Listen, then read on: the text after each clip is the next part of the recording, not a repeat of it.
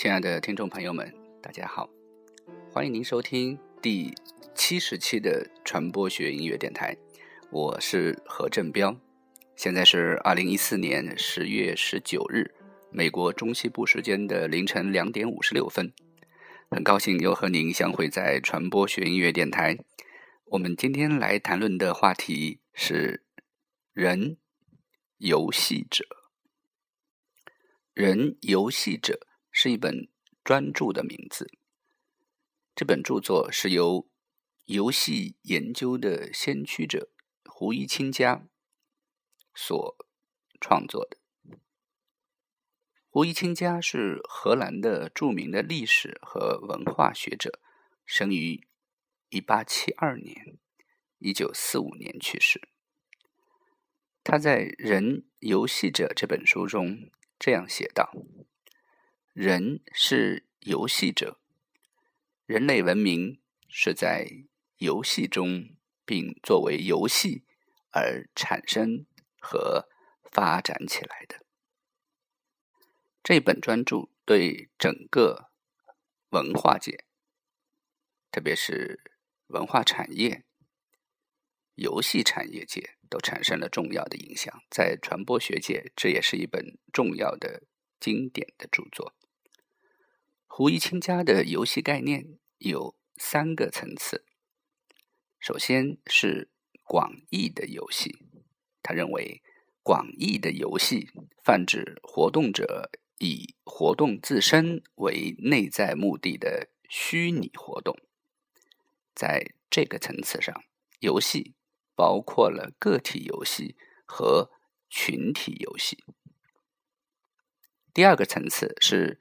中意的游戏，中间的中，中意的游戏指群体游戏，某个群体在特定的休闲时空中按特定规则进行的社会性游戏。第三个层次就是狭义的游戏，仅指游戏竞争，或者称之为竞争游戏。参与者的目的在于满足追求优越及其他相关心理需求的具有竞争性的群体游戏。简单的说，狭义游戏，举例来讲，就是天黑请闭眼。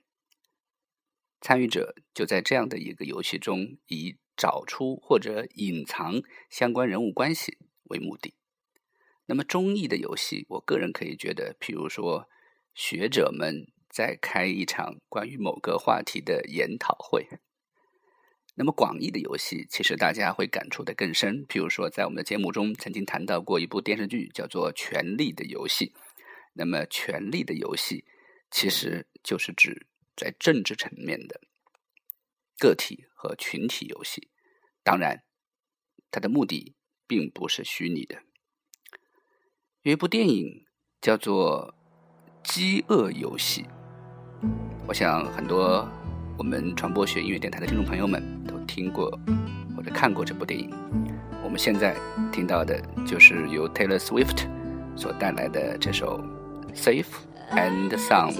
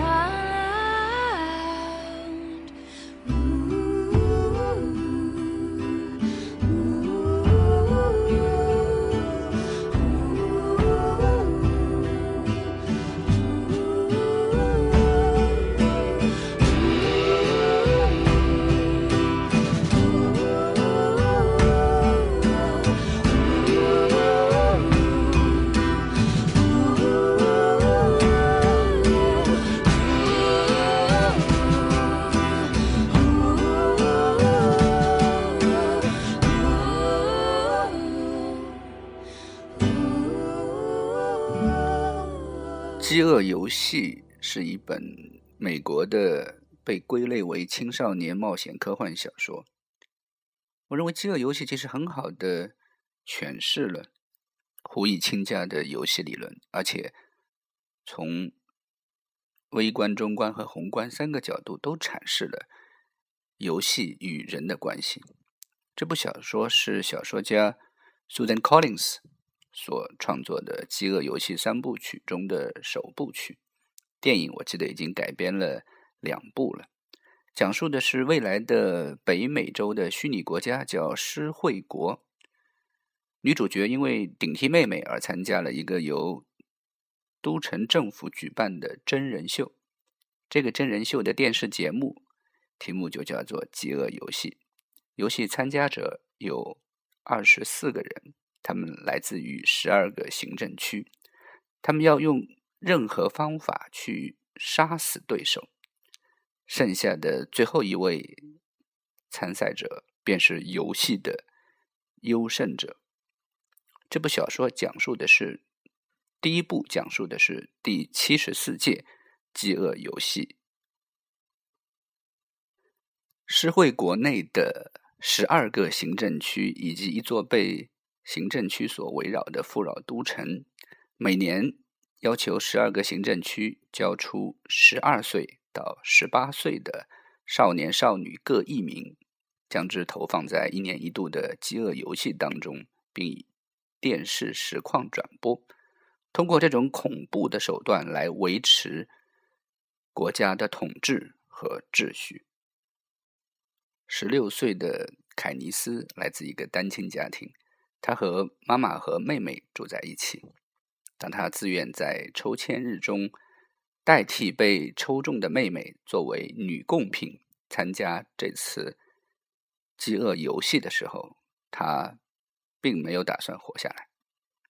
但是凯尼斯无意间成为了游戏的有力竞争者，在通往生存的苦战之中，他面临着的是人类都曾经面临过的选择，就是权衡生命、人性以及。爱之间如何才是真正宝贵的？来战胜内心的恐惧。我们注意到这一场游戏是通过电视来直播的，从而成为政府和国家的统治重要手段。当然，只有延伸出另外一个话题，就是在片中扮演 Kenneth Everdeen。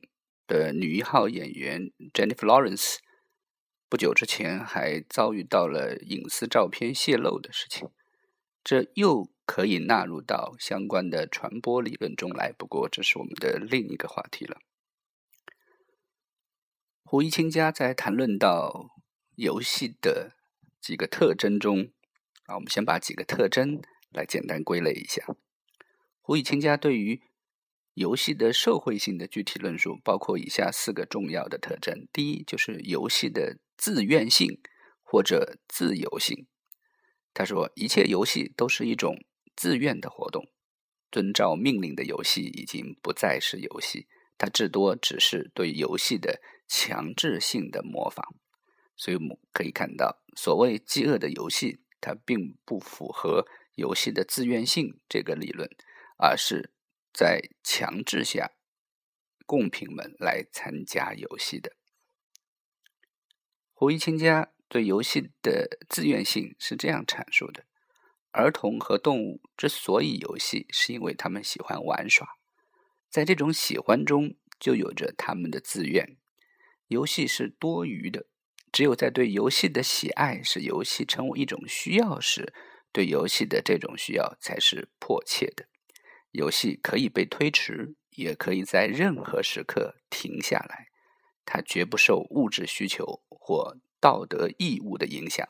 它绝不是一桩任务，它是闲暇，在空闲时间内从事的活动。从这个角度来看，所谓的网络在线游戏，我认为也并不符合胡一清家所提出的。绝不受物质需求或者道德义务的影响，因为游戏是可以被推迟，也可以在任何时刻停下来的。但是我们身边只要有这样的游戏爱好者，我们就发现，哪怕是他的妈妈请他吃饭的时候，说你停下来吃饭了，他都会说等一会儿，我这一局还没有完。如果我现在停下来，可能我会有这样那样的物质的损失或者精神意义上的伤害。他们都会说等我保存一下，等我再过一会儿，呃，那段时间往往会很长。胡一清家认为，游戏的第二个特征就是虚拟性和非实力性，就是不是带来实际的利益的。他说，游戏的第二个特征即游戏不是日常的或者真实的生活，游戏只是假装的，是对于现实生活的模拟扮演活动。在这里，游戏的超日常性质表现的淋漓尽致。乔装或戴面具的个人扮演另外的角色，另外的存在物，而乔装者就是这个另外的存在物。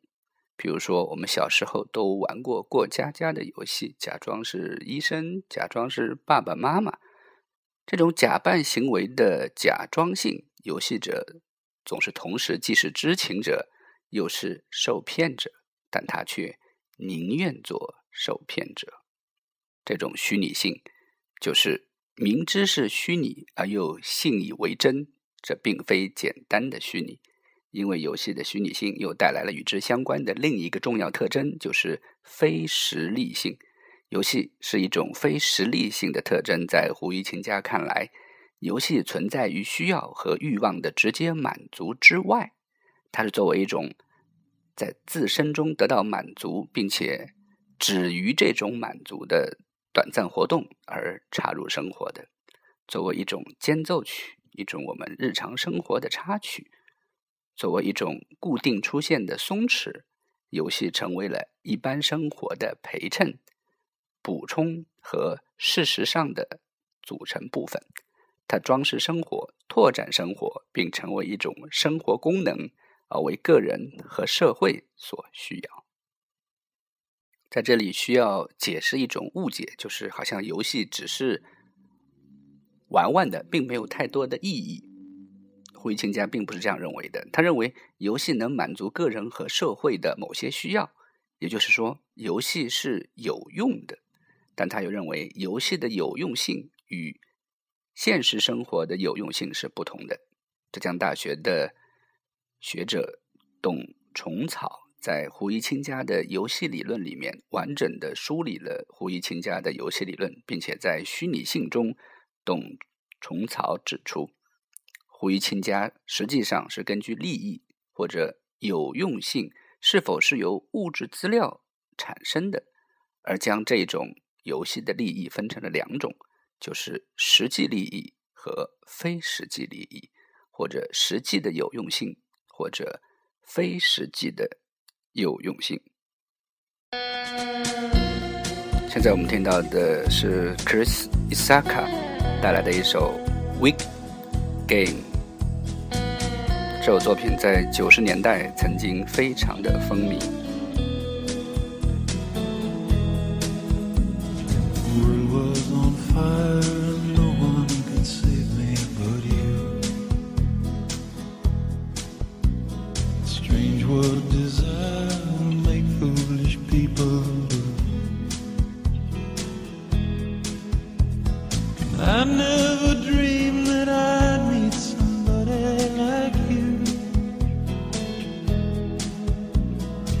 I never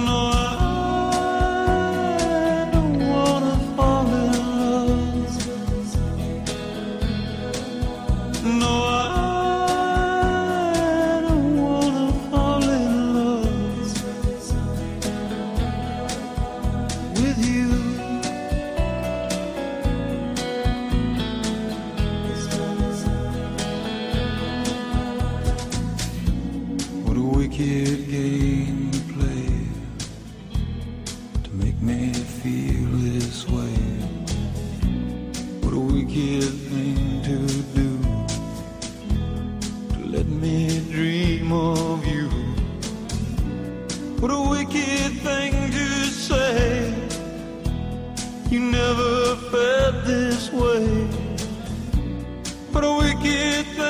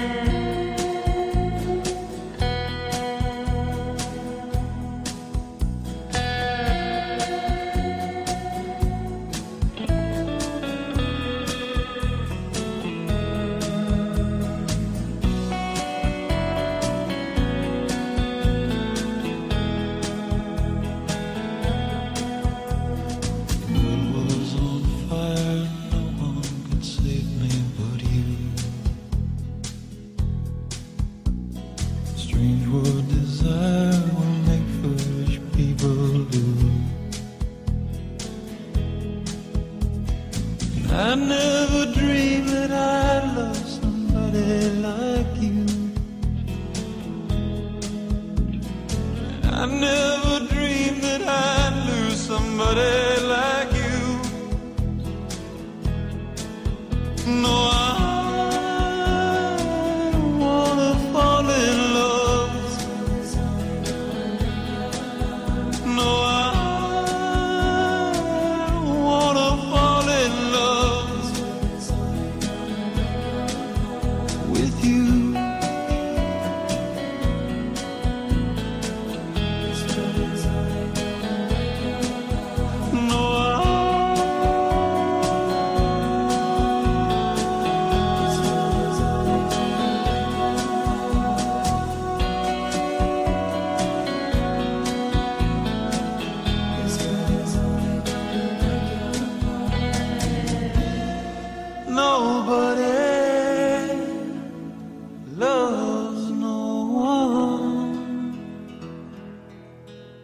这种 soft rock 带有抒情和叙事的意味，这是 Christy Saka 带来的《Weak Game》。这首歌曾经被很多的后来的歌手所翻唱过，不过在能够找到原唱的时候，我更喜欢选择创作者。这首歌曲是由 Chris Isaka 自己来写作、作词、作曲的作品。呃，中文曾经被翻译成《危险的游戏》，嗯，很 sexy 的翻译。今天我们来谈的是人游戏者，主要是围绕着胡一清家的这本专著来展开的。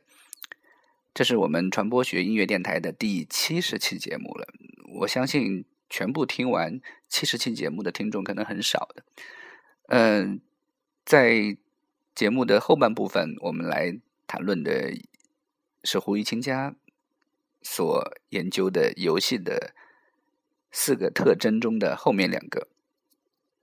第三个特征被称为是游戏在时空特征和活动规则上的封闭性。他认为，游戏的第三个主要特征是它的封闭性、它的限定性。游戏是在某一时空限制内演完的，游戏开始，然后在某一时刻结束。游戏自有其终止。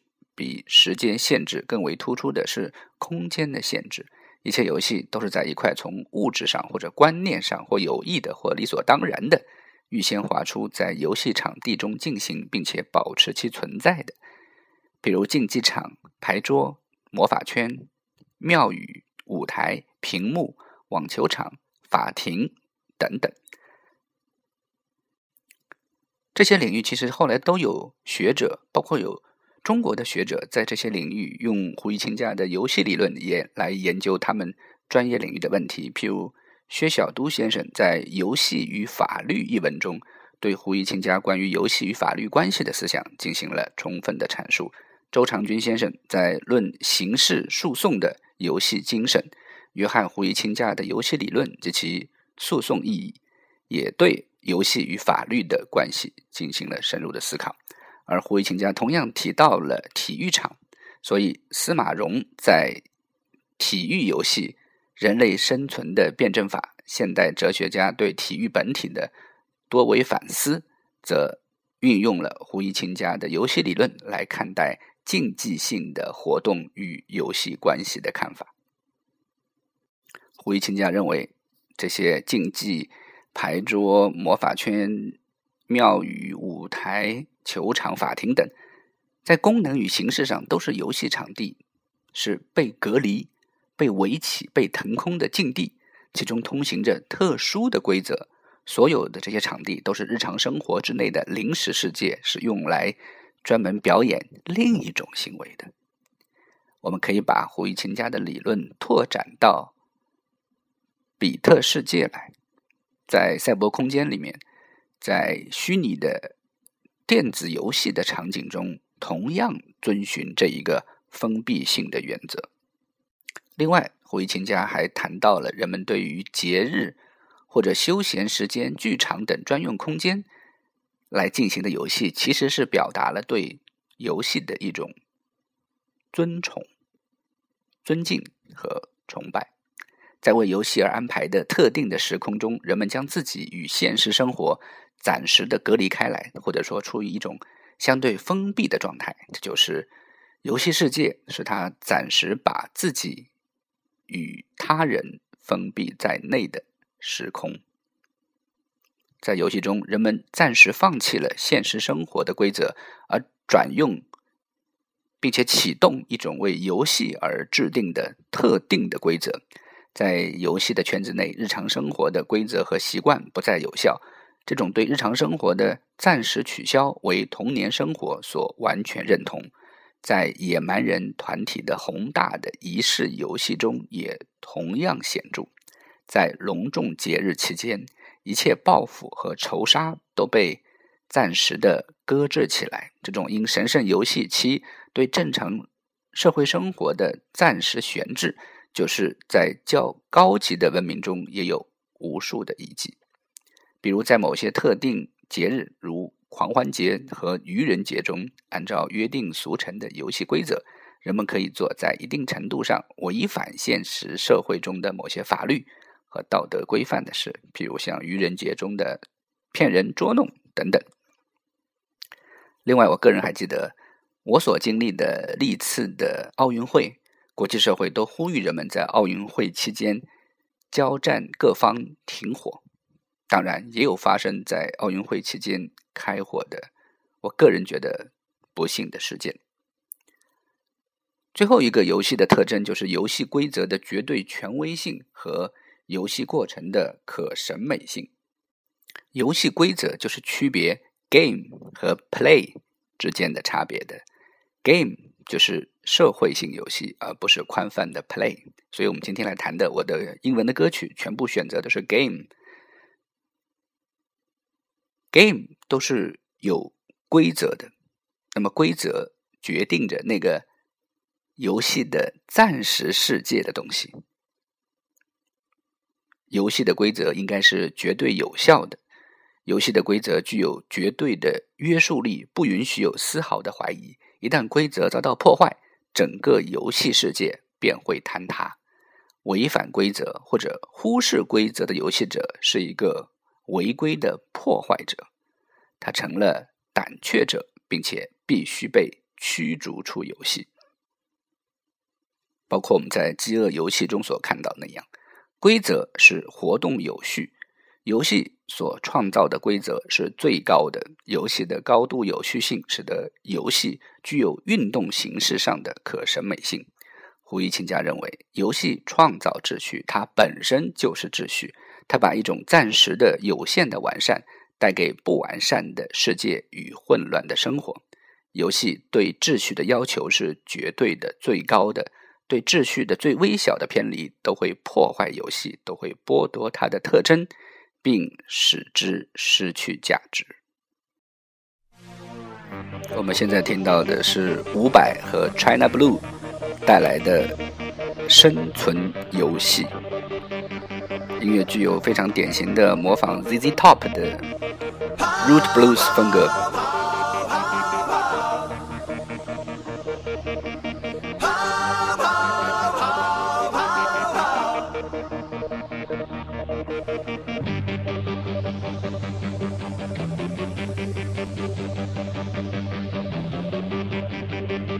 你现在收听的是传播学音乐电台第七十期节目《人游戏者》。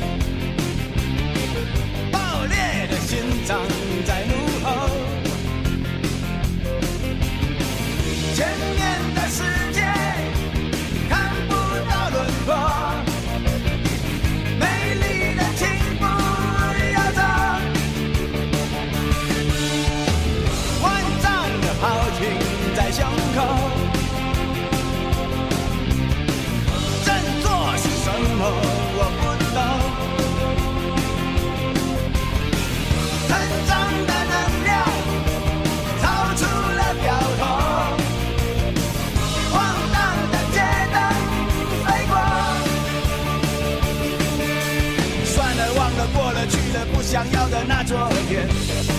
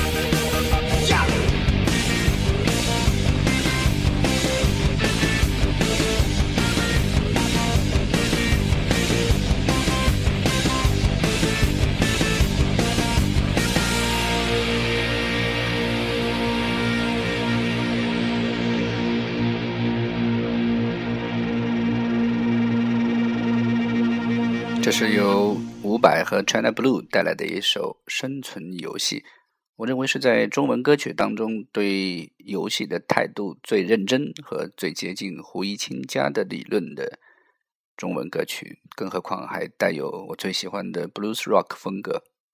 胡一清家对游戏的最后的定义是这样的：游戏是一种自愿的活动或者消遣，这种活动或者消遣在某一固定的时空范围内进行，其规则是游戏者自由接受的，但又有绝对的约束力。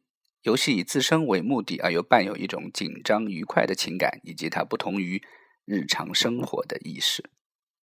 在传播学领域，胡一清家的理论也广为引用和传播，譬如。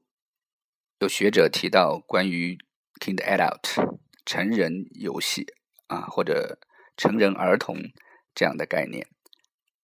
也有学者提出成人的消逝是相对于波兹曼的童年的消逝来创作的理论的创新和延伸。厦门大学的胡和宁教授曾经写作过象征性互动组织传播的意义生产过程。我也曾当面向胡教授请教过相关的组织传播的问题。